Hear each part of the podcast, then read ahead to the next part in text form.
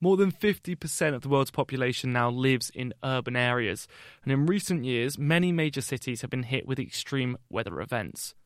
Vernon Versainen heard from Ian Campbell, he's at the organisation RMI and the lead author of a new United Nations guide on cooling down cities, that large built up areas may be responsible for exacerbating the impacts of climate change there was a question of well, what are the things that cities can do? Because cities are experiencing heat at a greater level than what we see globally from a warming perspective, just because of the nature of the urban environment. And, you know, when green spaces and blue spaces get replaced by concrete and buildings and asphalt, that form absorbs greater levels of heat and holds on to that heat. So the urban environment gets significantly warmer than the surrounding rural environments or the green and the blue spaces at a rate that can be as much as 5 degrees centigrade warmer.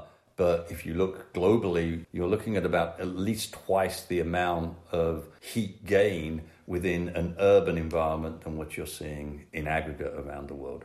And what would be the consequences of this increased rate of heating in urban areas?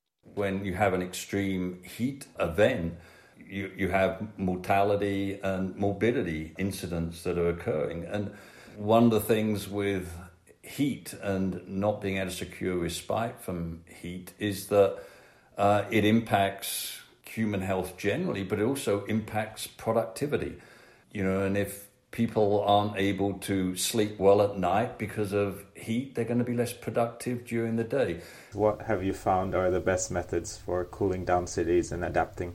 There's kind of three categories that we put things in. The, the first is what can you do from an urban form, urban planning, urban design? You then have another category, which is what are the things that we can do to make our buildings more thermally efficient? And then when you are left with a need for active cooling, what are the things that you can do to ensure that that active cooling is not rejecting heat, further heat into the urban environment?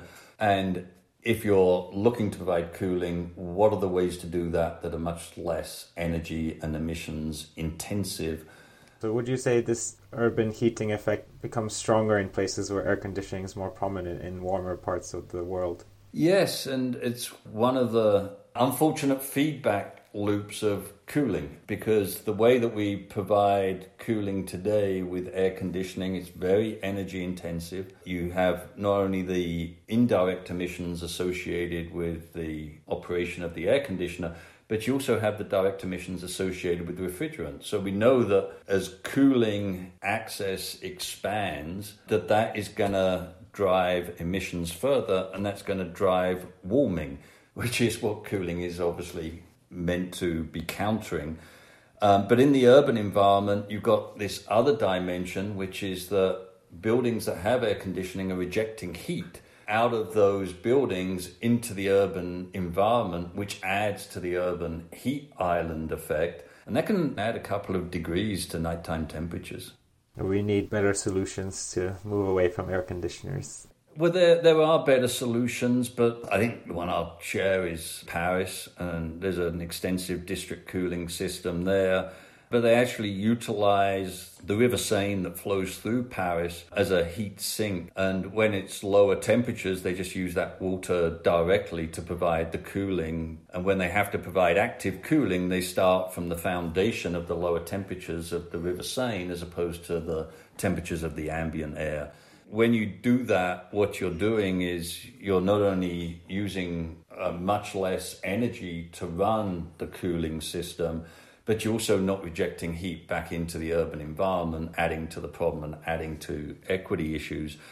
Would planting trees in urban environments also contribute to cooling? Planting tree grows in the city of Los Angeles, and um, they're looking at five to seven degree reduction in temperature just in the immediate vicinity of that area because of the shading and the uh, the fact that the the tree grove it, it's not it's not an urban form that retains heat. That heat energy is used, evaporates moisture, as well as some of that heat is used for the photosynthesis process.